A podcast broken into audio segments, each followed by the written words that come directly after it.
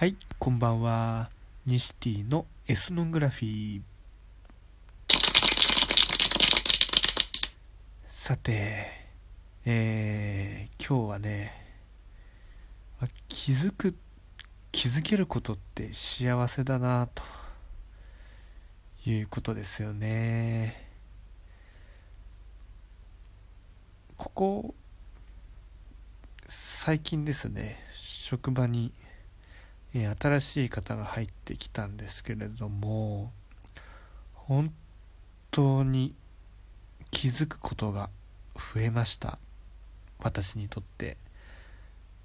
自分が今までどれだけやっていなかったかまたはやれていたかあとは自分がどういう癖があったか。どういうところができるようになっていたか。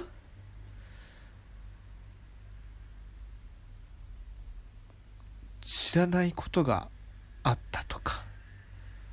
知ってることがより分かったとか。気づけることって増えたなと思うんですよね。その人が入ってきたことによって。でもその人が入ってこなかったら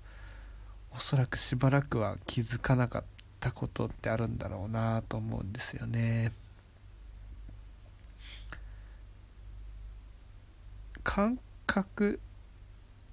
って何もしないと鈍っていくんだなというのはまあ誰しも思うところだと思うんですけれども。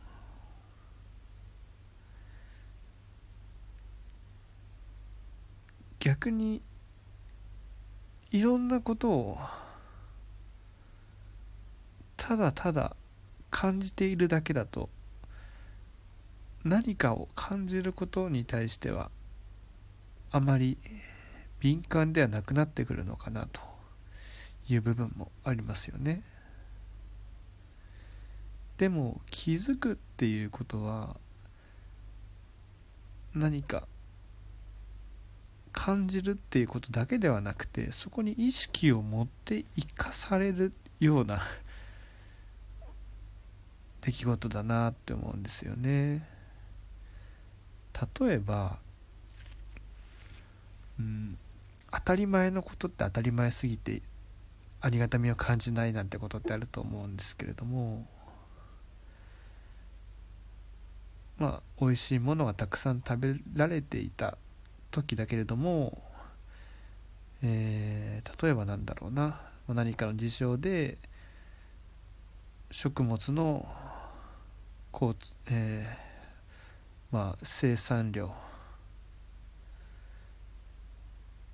食物のサプライチェーンが止まってしまった時にいつも美味しいものを食べられるって幸せだったんだって気づくんですよね。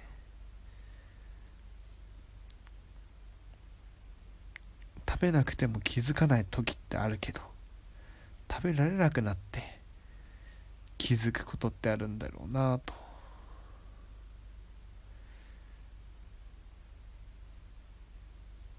あこの人はこういうところに気を使ってくれていたんだと。その行為を受けた時はその行為を肌で感じた時は分からなかったけれどもその肌で感じた感覚にふと集中するようなきっかけがあるとそのありがたみに気づいたりするもんだろうなと思うんですよね。最近な気づくこと減ってたな と思うので明日からはまた多くのことに気づいて。で気づきの上先にね行動をつけていくと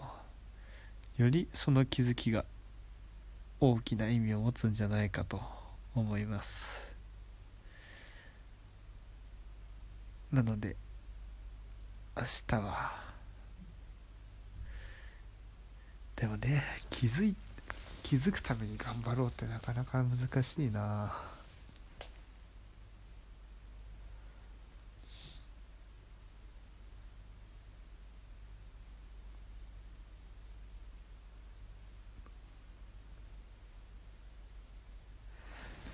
気づくためには何が必要なんだ？気づくためには何が必要なんだ？気づくためにはその意識からふと離れること大事なんだろうなって思うんですよね。っ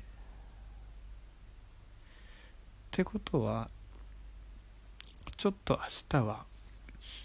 自分の意識から離れて鳥の目的に生きてみるとどうなるかやってみようかなと思いますそれではそれでは皆さんありがとうございました。